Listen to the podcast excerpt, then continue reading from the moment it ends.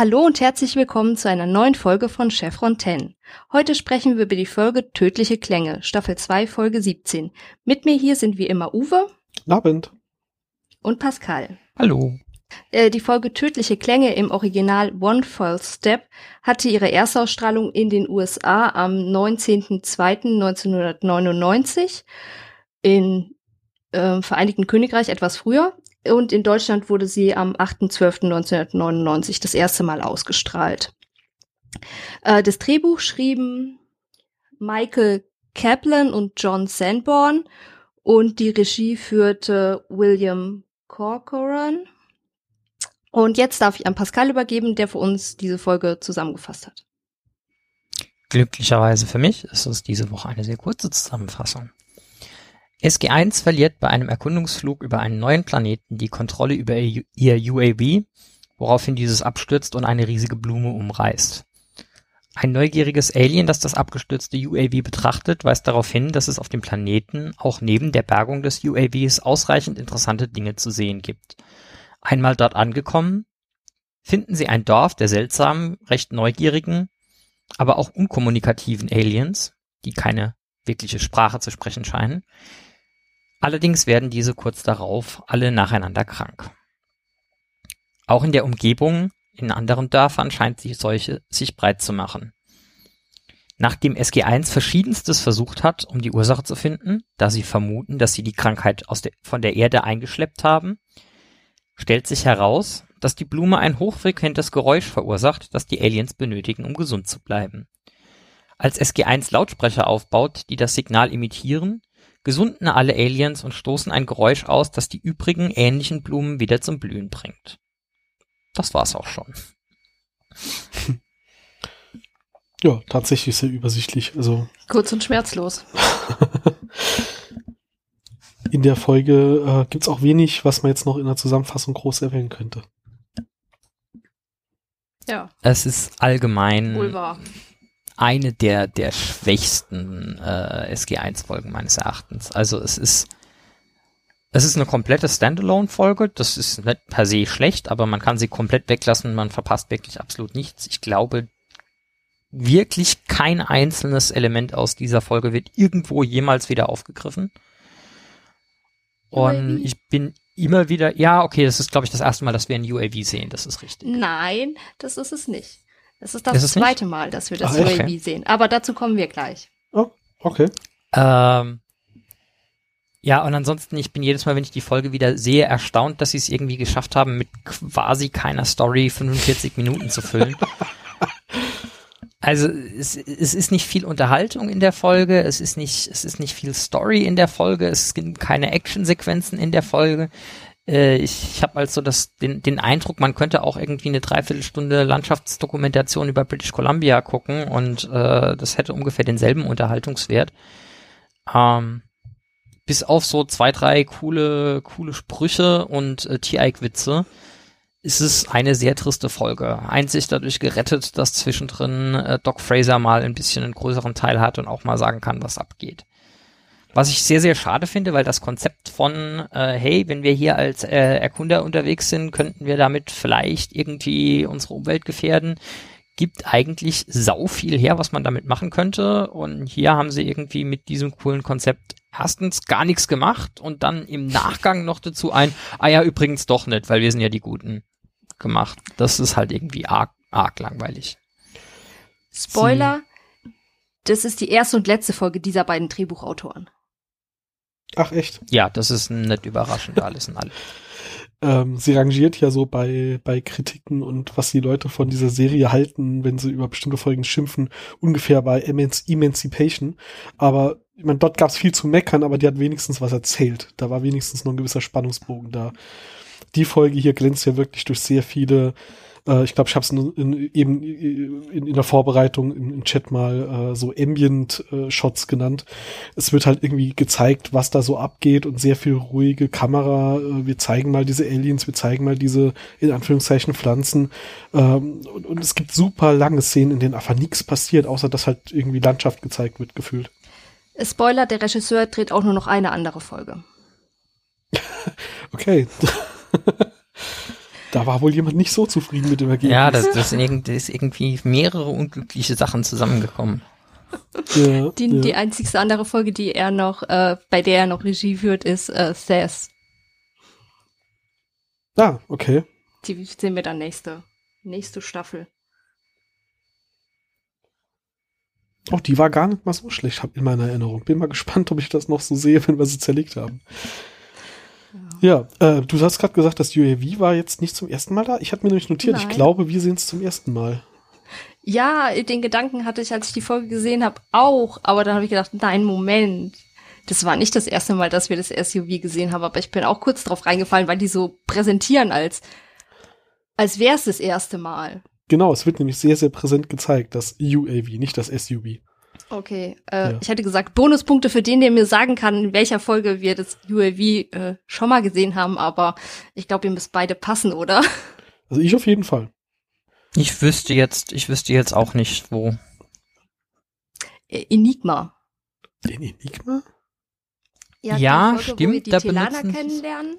Ja, genau, ja, da benutzen sie es, um irgendwie nochmal zurück nach Tolana ah, zu gehen und stimmt. zu gucken, ob sie die Leute zurückbringen können, damit die von ihrem Rettungsschiff aufgesammelt werden können und stellen fest, so, äh, ja gut, äh, Lava direkt am Gate, Temperatur 180 Grad, äh, lassen wir. Da war was, stimmt. Ja, aber ich glaube, das SU äh, UAV ist, ist verloren für immer. Ja. Ja, auf jeden Fall wird hier äh, zumindest etabliert, dass sie das wohl öfter tun, weil ähm, Jack ja erwähnt, dass er das immer total toll findet, wenn sie so ein Ding da durchschießen. Also das scheint ihm Spaß zu machen. Wir sehen das UAV ungefähr insgesamt in elf Folgen. Eine davon ist in Atlantis und einmal wird's noch erwähnt. Ja, das mit dem Marp ist wahrscheinlich äh, budgettechnisch einfacher. Außerdem, äh, dieser, dieser Autopilot, der ist ja nicht so gut. Da muss ja dann doch Carter übernehmen mit einer sehr weird aussehenden Steuerung und äh, dann crasht das Ding ja trotzdem. In die Pflanze. In die Pflanze. Ja. Mhm. In die Schlecht. Pflanze, die, die quasi ein großer Organismus ist auf diesem Planeten.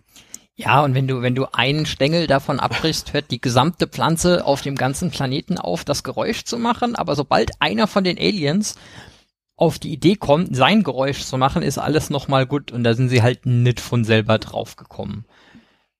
Obwohl sie ja schon irgendwie so, so ein Mindestmaß an Vernunftbegabtheit haben, sonst könnten sie ja keine Häuser bauen und nicht irgendwie hier, sag ich mal, gesellschaftliche Strukturen haben, aber so auf die Idee mal einfach so, hm, vielleicht sollten wir dieses Geräusch machen, auf das die Pflanzen immer reagieren.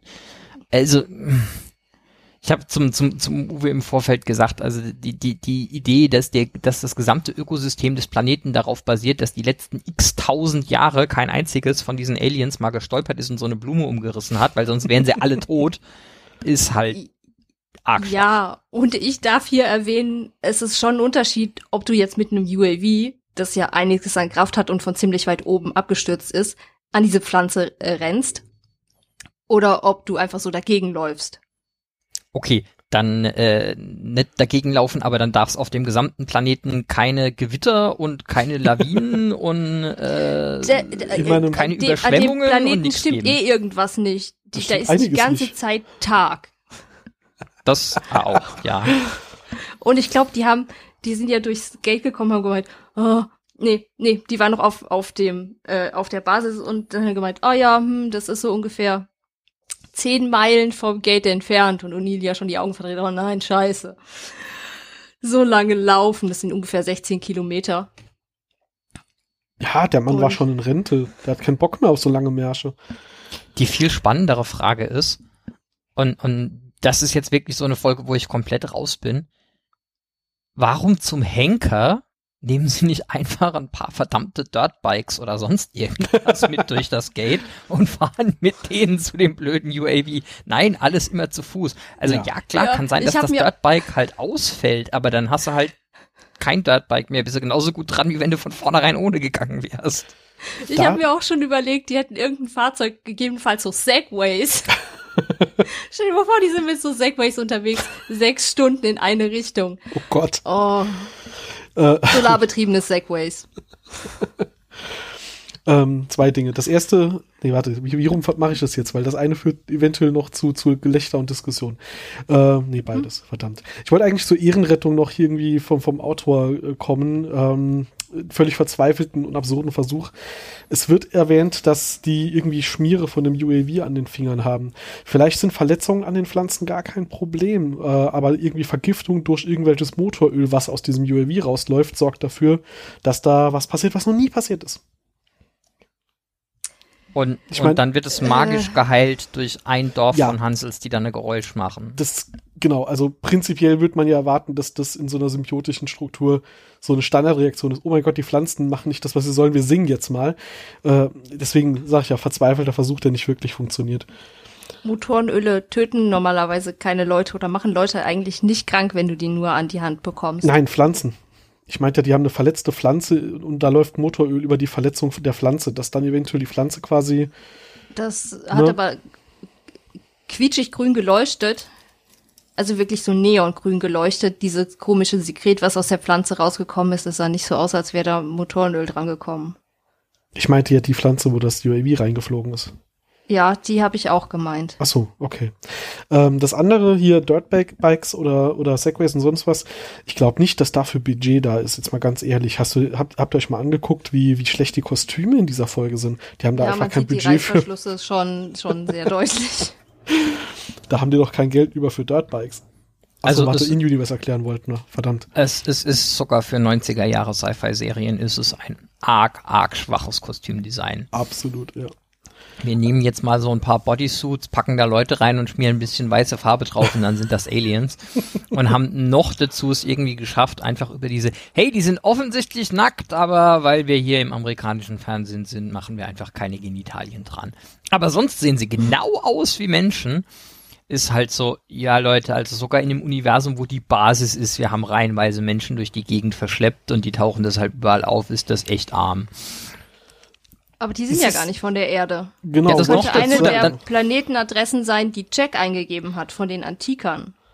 Aber dann könnten, weißt du, sogar die Nox sehen mehr nach Aliens aus und die sind im Wesentlichen Leute mit ein paar Ästen in den Haaren. Mosen.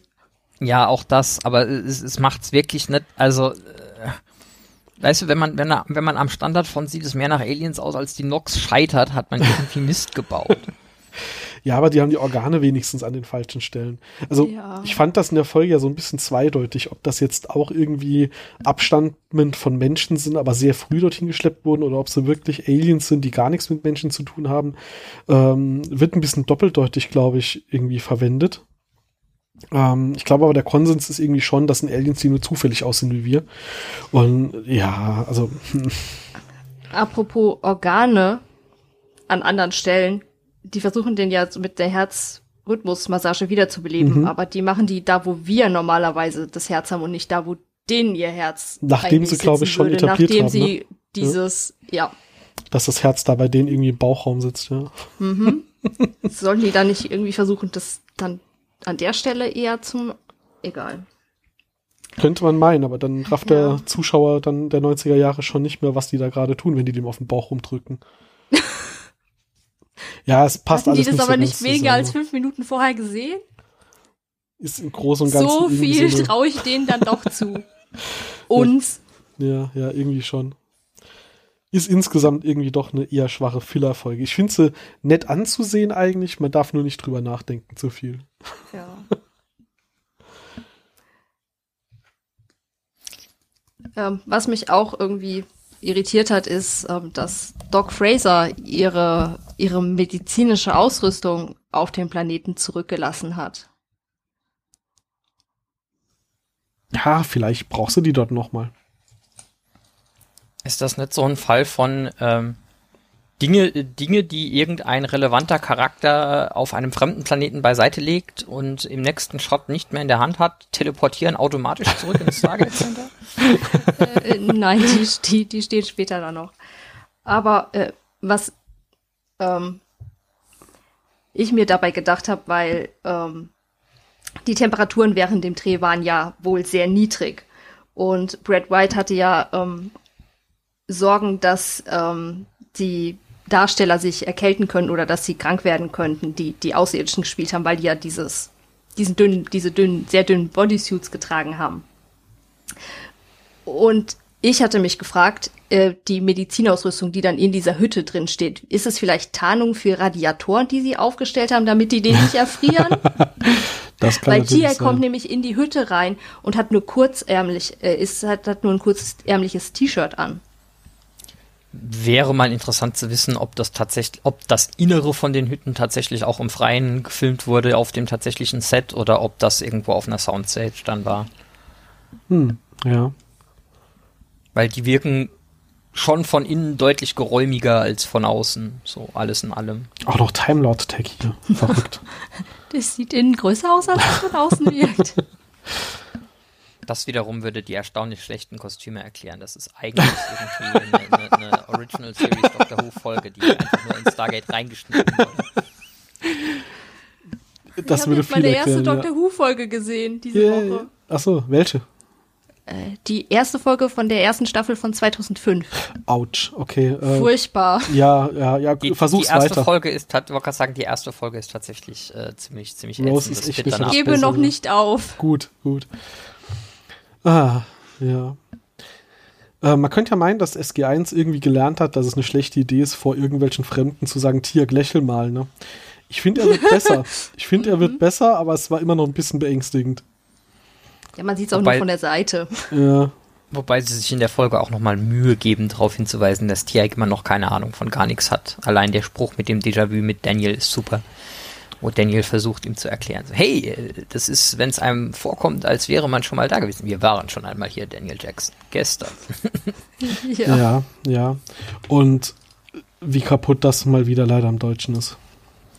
Da muss ich sagen, ich habe es dieses Mal nur auf Englisch geguckt, deshalb war das jetzt auch Ja. eine sehr freie Übersetzung. Aber Der Witz ist tatsächlich, ich habe es nur auf Deutsch geguckt und fand einfach den Dialog total weird und als ich dann in deinen Notizen gesehen habe, was es im Englischen war, wurde es mir klar.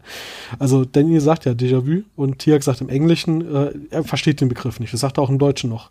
Jackson erklärt's, so weit, so gut. Und Tiak sagt dann, ja, ja, äh, das ist korrekt, Daniel Jackson, dass du das Gefühl hast, du warst schon mal hier, weil je gestern waren wir auch schon mal hier. Und im Englischen sagt er ja, right, what was I thinking? So, sein Bewusstwerden, ach so, ich rede ja hier mit Tirk. Im Deutschen sagt er, und was habe ich da gesagt? Und dann denkst du, hä? Auf was spielen Ah. die da gerade an? Da hat man so das Gefühl, sie wollen andeuten, das hat er gestern schon gesagt, dass ihm das bekannt vorkommt oder so, aber dann wird nicht Ja. weiter drauf eingegangen und es fühlt sich total offen an und ich dachte so, das war aber ein sehr weird geschriebener Dialog. Ja. Weil er Im Deutschen könnte man eher meinen, es, es wäre daran eine Anspielung, dass wieder jeder Planet gleich aussieht. Gut, das Ja, könnte man so oder so ja. irgendwie da rein interpretieren, aber wie gesagt, also im Deutschen geht, äh, geht dieses Tiak versteht Dinge nicht total unter, weil man denkt, das ist ein Device, um irgendwie auf was anderes hinzudeuten, was dann aber nicht mehr weiter erklärt wird. Und dann ist dieser komplette Dialog einfach nur weird, weil du denkst, das wird jetzt gleich nochmal aufgenommen, aber wird's nicht. Aber naja.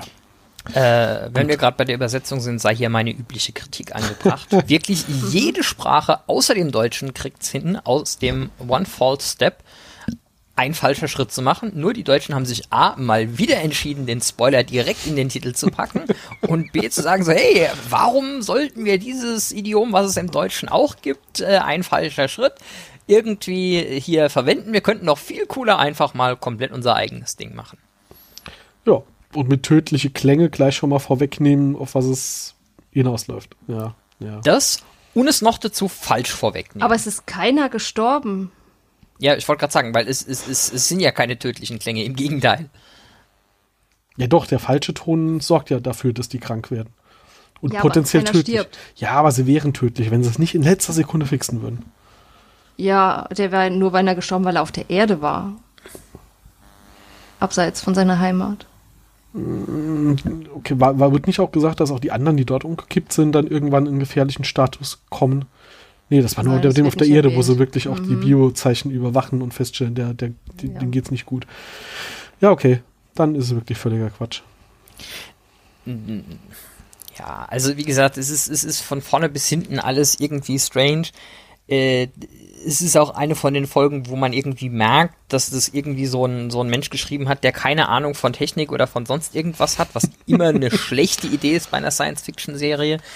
äh, sie verlassen sich ja für ihre ganzen Diagnosen irgendwie erheblich drauf, dass sie auf der Videoaufzeichnung vom Camcorder äh, Töne finden, die sie selbst nicht hören konnten. Mhm. Ja, Camcorder sind unglücklicherweise halt, um Bandbreite zu sparen, drauf optimiert, in dem Bereich, wo man sie hören kann, Geräusche aufzunehmen und sonst halt nicht. Ähm, weil, äh, ja, Ultraschallaufnahmen brauchen wir im Allgemeinen nicht und äh, Infraschallaufnahmen auch nicht, also lassen wir es halt. Die haben da einen extra Rekorder mitgenommen, also Special. Ja, Mm, Nein. der kann das. Das, das, Die was sind noch beim dazu Militär, die kommt. können sich sowas leisten. Ja, aber sie nehmen ja die Aufnahme, die sie zufälligerweise haben. Das ist ja das Ding. So. Ähm, dazu kommt noch, was Pascal gerade gesagt hat, wird noch erweitert um und der Camcorder komprimiert den ganzen Quatsch noch und quasi jeder Komprimierungsalgorithmus funktioniert so, dass ich erstmal das wegschneide, was der Mensch sowieso nicht hören kann. Das heißt, selbst wenn das Mikrofon zufälligerweise gut genug wäre, spätestens irgendwie beim Abspeichern der, der Daten ist es halt einfach futsch. Ja. Gut, andererseits in den 90er Jahren das Publikum, das da sowas guckt, selbst Sci-Fi-Fans äh, haben nicht unbedingt die Ahnung von der von so einer Camcorder-Technik und wissen sowas. Hm. Trotzdem hätte man trotzdem hätte man den einen Step noch gehen können und sagen können, ah, wir haben da irgendwie mal, wir haben gemerkt, das sind irgendwelche komischen Sounds, die die haben wir irgendwie gesehen, wir haben da mal ein ordentliches Mikro mitgenommen und äh, zack habt man die Lösung. Ja. Was ich super schade finde, das Konzept von, ja, wir haben jetzt hier eine Krankheit irgendwie in, ein, in eine fremde Umgebung eingeschleppt und Möglicherweise. möglicherweise und müssten uns darüber Gedanken machen. Das Konzept ist ja aus der Geschichte der Erde tatsächlich äh, bekannt. Also es ist ja, äh, man, man schätzt, dass mehr äh, amerikanische Ureinwohner durch eingeschleppte Krankheiten der Europäer umgekommen sind, als die Europäer tatsächlich äh, umgebracht haben. Und das waren schon mehr als genug. Und äh, teilweise hat man das sogar schlimmer gemacht, indem man den armen kranken Leuten dann noch irgendwie Decken aus dem eigenen Lager gegeben hat, die dann halt trotzdem noch voll waren mit Keimen etc.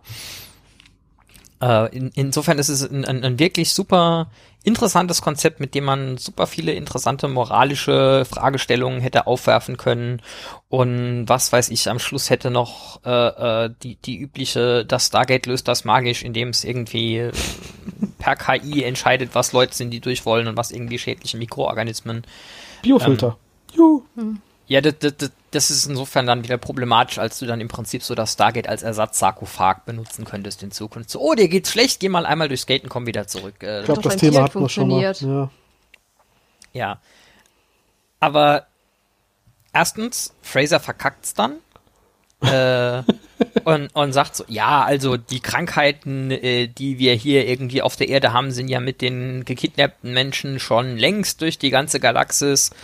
Und äh, ja, hier auf der Erde lang irgendwie 300 Jahre räumliche Trennung zwischen zwei Bevölkerungen, dass Ja. die eine halt nett Immunität gegen die Krankheiten von der anderen hat. Ich meine, musst du sagen, Credits dafür, dass sie versucht haben, eine Erklärung dazu für zu finden, aber die funktioniert halt einfach nicht. Das ist Ja. halt einfach Quatsch. Darf ich hier kurz einwerfen? Natürlich. Jeder Planet hat ja sein eigenes Ökosystem und seine eigenen Viren, Bakterien, was auch immer so rumkreucht und fleucht, was die Lebewesen auf dem Planeten krank macht. Und die sind ja ex speziell ausgebildet für die Lebewesen auf dem Planeten. Selbst wenn wir irgendwas mitgebracht hätten, das müsste sich ja erstmal evolutionsmäßig an die Gegebenheiten auf dem Planeten und an die Lebensbedingungen und die Lebewesen dort anpassen. jetzt- jetzt- das könnte die doch gar nicht gleich krank machen. Ja, und dazu kommt noch, jetzt würden wir sogar noch sagen, wir nehmen das auch, was wir in der Serie sehen, nämlich Pflanzen sind auf all diesen Planeten genau die, die wir auf der Erde kennen. Und Tiere gibt's quasi keine, außer es ist plotrelevant. Ist es immer noch so, dass selbst wenn da nur Menschen leben, halt nach ein paar hundert Jahren das Ganze so weit sich verändert hat, dass wenn du es woanders hinträgst, dass du ein Problem hast. Also die Viren, die wir dorthin tragen, würden trotzdem alle dort töten, wie Pascal Nicht eben gesagt hat, selbst auf der Erde. Nur die Menschen, die von der Erde kommen würden, aber nicht diese Bewohner auf dem Planeten, weil die haben ja mit sagen. uns gar nichts zu tun biologisch. Das ist, das Die ist der andere stammen Punkt. ja Das von kommt noch dazu. Ja, Wenn das in die Richtung funktioniert, müsste SG1 schon dreimal tot sein. ja. Also, äh, wenn ich bei, äh, ich gehe auf einen anderen Planeten Chancen habe, dort Leute anzustecken, äh, laufe ich bei, ich gehe auf 100 andere Planeten, erhebliches Risiko, mich selber anzustecken. Also das ist alles irgendwie, hm, Gut, das ist halt aber auch das Problem. Außer Stargate macht einen Biofilter, kriegst du das natürlich irgendwie in, in, in dieser Welt nicht gelöst. Da musst du halt einfach quasi Suspension of Disbelief hinnehmen, dass die Antiker beim Verteilen der Gates irgendwie dafür gesorgt haben, dass das alles sehr ähnlich ist und dass sich das eigentlich auseinanderdriftet, das müssen wir wegignorieren. Sonst funktioniert's halt nicht. Ja. Aber ja, wie gesagt, sie versuchen es mit, mit Fraser da zu erklären und machen es damit eigentlich schlimmer.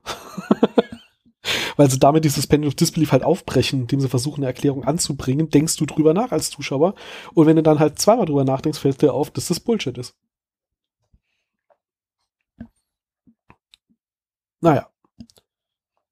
Die, die andere Frage wäre natürlich auch, ob äh, die Viren, die wir dahin tragen, äh, das, was Stefanie gerade gesagt hat, überhaupt die dort infizieren könnten.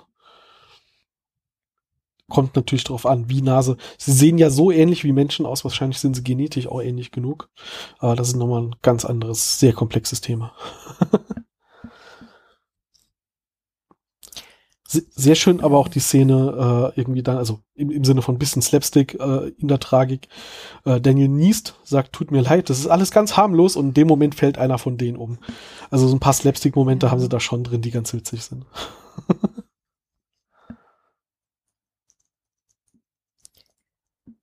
ja. Das ist einer der Gründe, warum ich die Folge mag. Die Interaktion zwischen den einzelnen Charakteren ist in der Folge sehr schön. Das stimmt. Und äh, mal abgesehen von den gruseligen Kostümen, ich finde die, die Art und Weise, wie Darüber die, die kann dort ich spielen. wegsehen.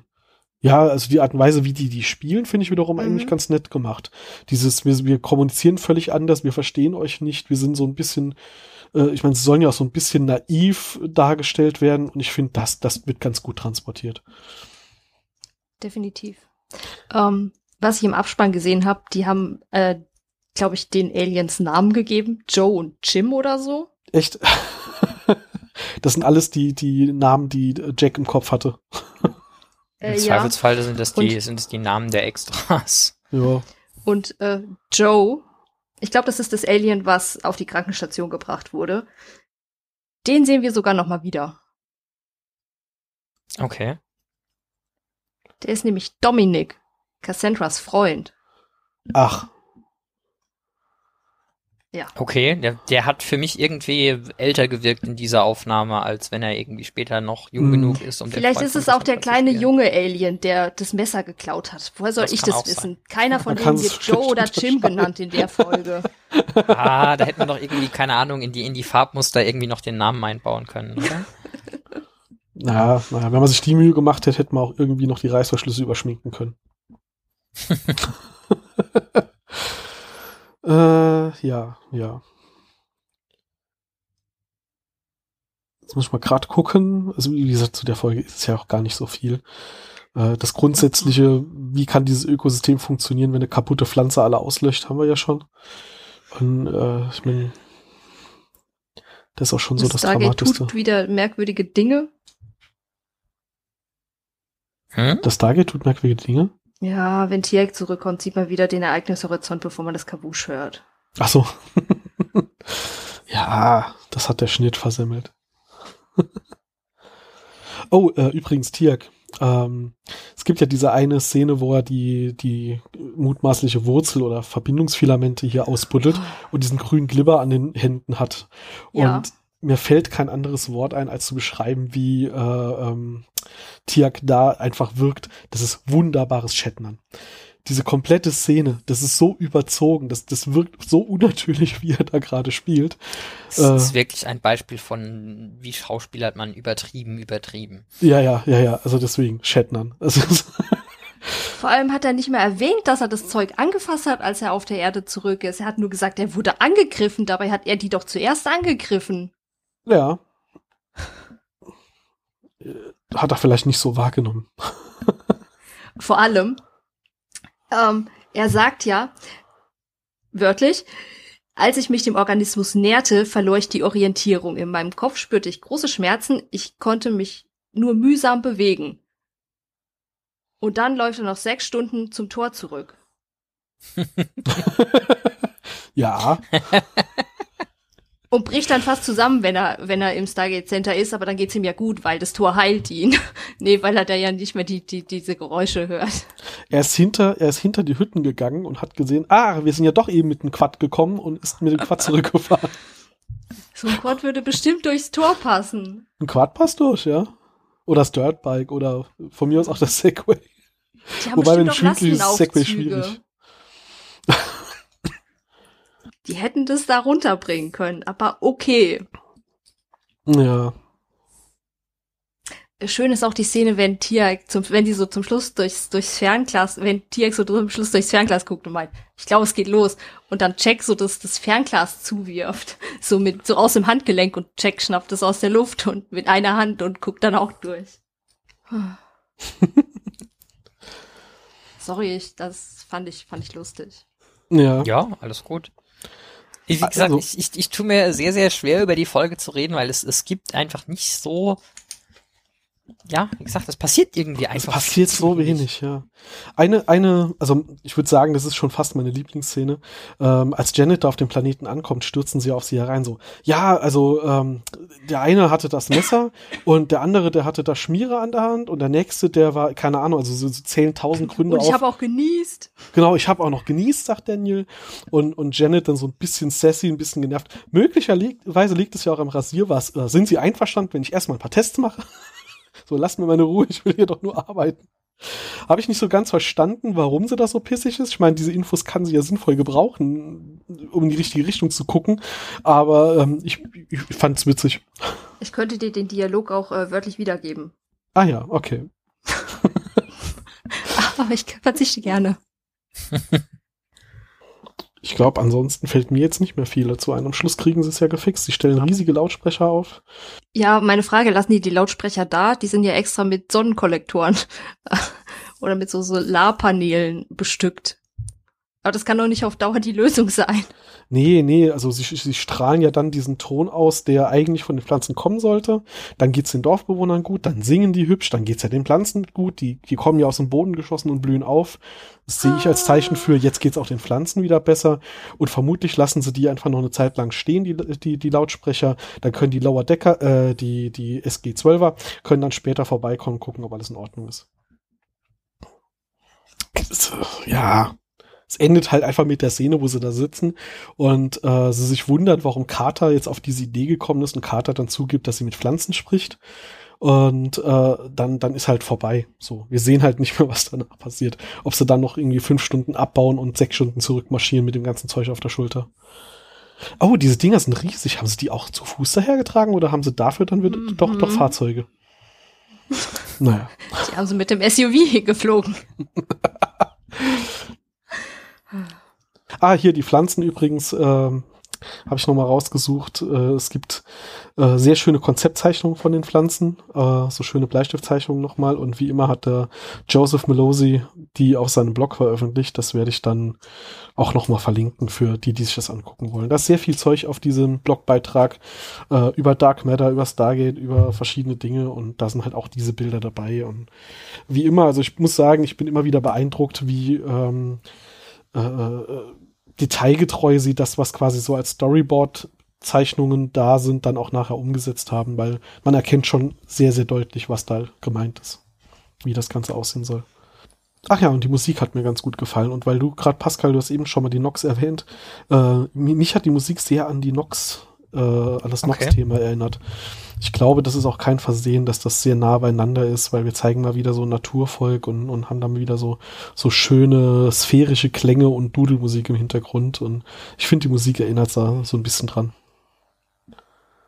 Gut, Hm. jetzt bin ich fertig. Stefanie, du hast eben dein A0-Blatt noch geholt. Ja. Ich bin losgespurtet und habe hab kurz einen Blick drauf geworfen. äh, ich hatte ja vorhin gesagt, die Temperaturen waren äh, relativ niedrig, als sie die Folge gedreht haben. Es war relativ kalt. Und ähm, einer der Darsteller war auch ein Freund von Brad Wright, mit dem er zur Uni gegangen ist. Und die hatten echt Glück, weil dann kam die Sonne raus und ähm, weil wenn es geregnet hätte, hätte das das ganze Make-up zerstört und dann hätten die, glaube ich, die Folge an dem Tag nicht drehen können. Ja, vor allem in, in Vancouver und Umgebung äh, muss man natürlich sowieso Glück haben, dass überhaupt mal die Sonne scheint. Also die haben ja erheblich viel mehr Regen, als man das meinen sollte. Was ja generell so Außenaufnahmen immer schwierig macht.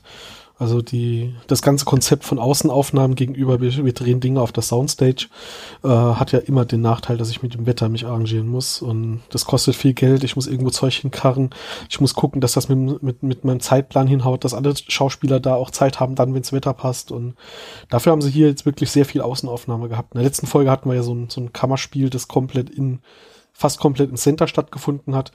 Vielleicht, äh, vielleicht tauschen sie da auch einfach passend die Drehtage, so wie es nötig ist, weiß ich jetzt nicht. Aber äh, ja. Übrigens fand die, die Außendrehs waren im Stokes Pit in der Nähe von Vancouver. Das war einfach damals ein, ein, Stück Land, das noch nicht bebaut war und inzwischen halt bebaut ist. Das heißt, den Ort gibt's so gar nicht mehr. Da stehen inzwischen Gebäude und Straßen und Zeugs könnte erklären, warum das so ein Flachland war, das einfach frei war. Vielleicht war das schon vorbereitet für den Bebau, weil eigentlich ja so, wenn du aus Vancouver rausgehst, hat man ja zumindest mal hier bei Stargate das Gefühl, sind sie ja immer sofort im Wald. Wir haben so Glück gehabt, dass sie ein Stück Land gefunden haben, wo weder Bäume noch Gebäude stehen. Haben wir es dann zum Inhalt, ha? Ja, ich glaube. Ja, ich glaube, ich habe auch nur noch aufgeschrieben, dass es die zweite Episode ist, in der Janet auf einem anderen Planeten geht. Ah, ja. Aber das erste Mal, dass wir wirklich sehen, wie sie durchs Tor geht. Ah, okay. Mhm. Ja, da haben wir heute mal eine etwas kürzere. Letztes Mal haben wir ja mit über 90 Minuten ganz schön gestretched. Heute sind wir dann mal ein bisschen kürzer dabei. Ist vielleicht, äh, würde mich jetzt mal, äh, ich, ich wollte gerade sagen, ist vielleicht für die Zuhörerinnen ganz gut, aber äh, ich habe ja schon gehört, es sehen manche anders. Die finden das ganz gut, wenn sie viel von uns zu labern hören. Ich weiß zwar nicht warum. Aber da können wir zu unseren äh, anderen Kategorien noch kommen. Angefangen mit dem Gewinnspiel das ja immer noch läuft. Pascal, du hast noch ein paar DVDs, gell? Ich habe noch ein paar DVDs. Ich bin auch leider die letzte Woche nicht dazu gekommen, großartig zu verschicken, obwohl ich sowieso hinten dran bin. Aber ich durfte die letzte Woche nicht aus dem Haus wegen Quarantäne. Entsprechend konnte ich auch keine DVDs verschicken. Aber mit heute endet das wieder. Insofern ähm, kommen da nächste Woche noch ein paar Pakete. Wunderbar. Gut, diese Woche kommt kein neues dazu. Wir hatten vor zwei Folgen die Frage Nummer 10 äh, bei der Folgensprechung zu Seelenwanderung, mit wem denn Marcello in Mary Steiner essen geht. Und wir dachten, ach, das ist ja einfach, das haben wir ja mehrfach erwähnt. Und wir haben aber nur eine Antwort bekommen, nämlich von Manuel Michael Kosel, der gesagt hat, mit einem Obdachlosen namens Fred. Aber der Michael will ja die DVDs nicht, die hat er ja schon. Das heißt, das wird geschoben fürs nächste Mal. Da hoffen wir doch mal, dass wir das nächste Mal nochmal ein paar mehr Einsendungen haben. Äh, vor allem auch mit Leuten, die damit was anfangen können. Zur neuen, heutigen Frage, das wäre dann Nummer 12.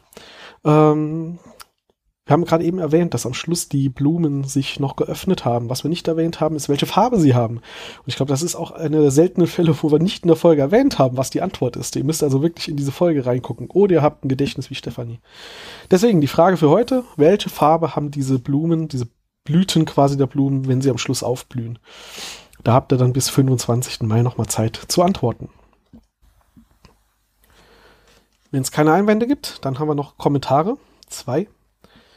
Der Michael hatte in der letzten Folge ähm, mit ist tot, beinahe tot, äh, uns noch so ein bisschen was geschrieben.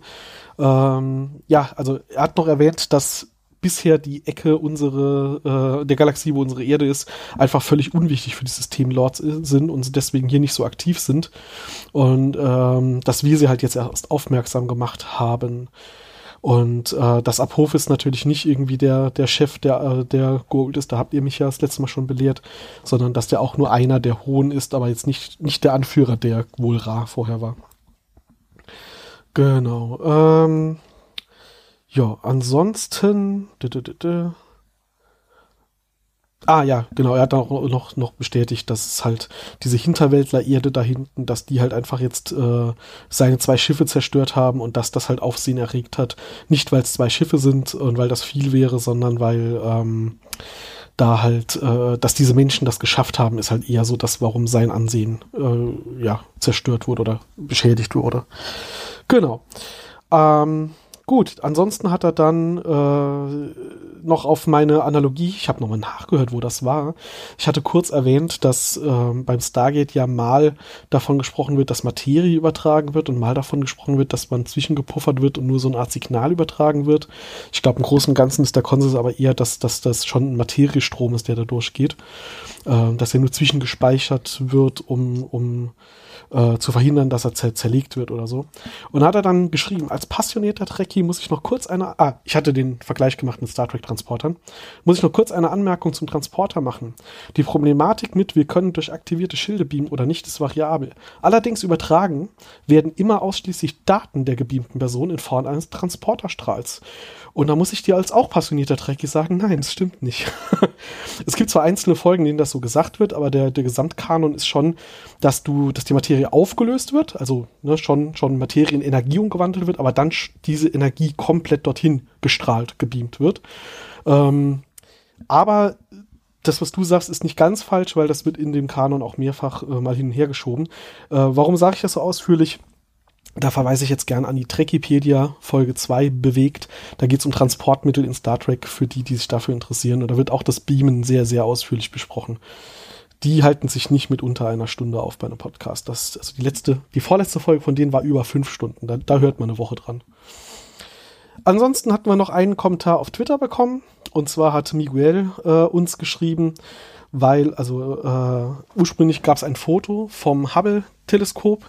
Und zwar wurde da die M104 Sombrero Galaxie sehr schön äh, abgelichtet oder abgebildet. Und ähm, Miguel hat dann das geretweetet und hat den Podcast Sterntor, Gruß an die Kollegen, und uns markiert und hat gemeint, das sieht doch aus wie ein Supergate. Und ja, es sieht verdammt gefährlich aus wie ein Supergate. Ich hatte da noch drunter kommentiert und wir dachten, wir haben noch ein bisschen Zeit, bis die Ori kommen.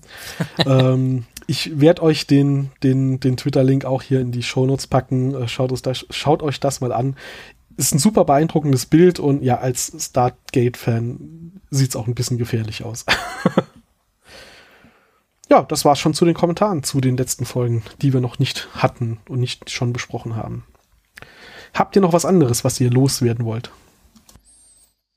Akut eigentlich nicht, ne? Gut, gut dann, glaube ich, können wir jetzt zum Schluss kommen. Krass, jetzt haben wir. Mal gucken, ob nach dem Schnitt ich vielleicht dieses Mal auf die 38 Minuten komme. Entschuldigung. Ich war gerade ja. gemutet. Ja. Hast du, hast du einen Kommentar vergessen? Ha, Habe ich einen Kommentar vergessen? Welchen? Ah, den, den du uns im Ding geschickt hattest. Über Hoppla. die Stabwaffen-Energiequelle von Marcel. Hatten wir die nicht letzte Mal? Hat Nein. man nicht? Oh, okay, dann, dann habe ich einen Kommentar vergessen. äh, jetzt muss ich ihn gerade raussuchen. Gut, dass du es sagst. Mhm, ich hatte doch noch euch geantwortet. Wo war die denn? Unter der letzten Folge, glaube ich, stürzt es. Ich weiß nicht. Du hattest das Bild geschickt vom 25. April 2020. Äh, ja. Ach ja. Warum, warum habe ich den? Ich habe die alten Kommentare eben gerade im Blog rausgesucht. Hm. Gut, Marcel hat nämlich noch kommentiert. Danke, dass du darauf hinweist. Ja, komisch, dass mir der jetzt untergegangen ist. Ähm, ihr sagt, die kommen nie wieder auf die Idee, die Stabwaffe als Energiequelle für irgendwas zu nehmen.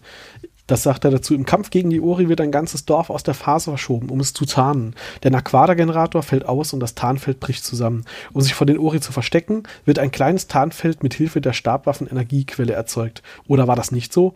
Mich wundert, dass Stefanis nicht sofort korrigiert hat. Ihr enzyklopädisches Wissen über Stargate ist beeindruckend. danke, danke. Zu viel des Lobs. So, äh, genau, ähm, da hatten wir nämlich noch drüber gesprochen, ja, äh, dass das ja gar gemeint, keine äh, das müsste die Linie, äh, die, die Folge Die Linie im Sand äh, mhm. gewesen sein, also Staffel 10, Folge 12. Und ja, die verstecken sich in dem Dorf, aber ähm, die werden dann auch angegriffen und ähm, zwei von den Naquada-Generatoren, zwei von den drei Naquada-Generatoren werden zerstört. Und mit dem dritten können sie es dann kurz schaffen, dieses Feld um dieses Haus zu generieren.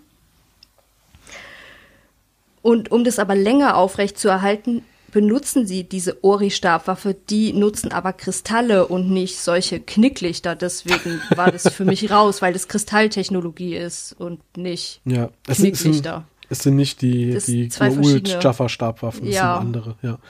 Also du hast Jetzt insofern recht, dass sie nochmal auf die Idee kommen, Energiequelle aus einer Stabwaffe zu nehmen, aber es waren halt andere Stabwaffen. Jetzt habe ich übrigens zur. Abwechslung ein Déjà-vu, nicht Daniel Jackson. Irgendwie könnte ich schwören, wir hätten da schon drüber gesprochen. Ja, aber sie hat Ja, recht, hatten wir. hatten wir aber nur in unserem Chat und nicht, äh, nicht on Das air. kann sein, ja. Ja, okay. Ja, genau. Wir haben nämlich seit der Kommentar war nicht mehr aufgenommen, also wir haben es tatsächlich äh, off-air gemacht und deswegen hatte ich es vielleicht als ist schon geklärt für mich abgehakt. Gut, dass du darauf hinweist. Nicht, dass wir den Mission Marcel hier runterfallen müssen. dieses, ähm, muss nämlich die, die, diese Stabwaffen-Energiekristall an den Aquada-Generator oder an dieses Gerät anschließen, weil äh, Carter in der Folge angeschossen wurde Vielleicht liegt es auch, Stabwaffe. vielleicht liegt's auch einfach daran, dass es gefühlt diese komplette Story mit den Ori, die kompletten Staffel 9 und 10, sich eher wie ein Sequel von Stargate SG1 anfühlen als Teil der, der, der Hauptserie. Gut. Hammers, machen wir Feierabend. Klappe zu, hä? Ja, Ja. würde ich sagen. Dann, äh, wir freuen uns über weitere Kommentare. Ich glaube, das habe ich schon länger nicht mehr gesagt. Muss man vielleicht nochmal darauf äh, hinweisen. Ihr dürft uns gern über Twitter, Facebook, ähm, hier äh, auf unserem Blog per E-Mail, ihr dürft uns auf allen Wegen Kommentare zukommen lassen, freuen wir uns immer sehr. Egal ob positiv oder negativ und auch wenn ihr uns korrigieren wollt, immer gerne. Ähm, gut, seit Stefanie dabei ist, haben wir jemanden dabei, der uns immer korrigiert, aber selbst die kann ja mal vielleicht was übersehen oder überhören. Weißt du, nach der Aufnahme kommen einem immer noch mal so Gedanken, oh, das hätte ich noch sagen können. Das oder sowieso, hm, warum habe ich das das, nicht sowieso. erwähnt? Ja, ja. Von daher, ich sehe es schon kommen, demnächst kommt der zweite Podcast, äh, Stefan Ten, Ten After Talk, wo wir dann die Sachen noch zusammenbringen. oh Gott. Ach nee, dafür habe ich gar keine Zeit. Gut, wir hören uns nochmal in zwei Wochen. Macht's gut, bis dahin. Ciao, ciao. Bis Tschüss. dann. Tschüss.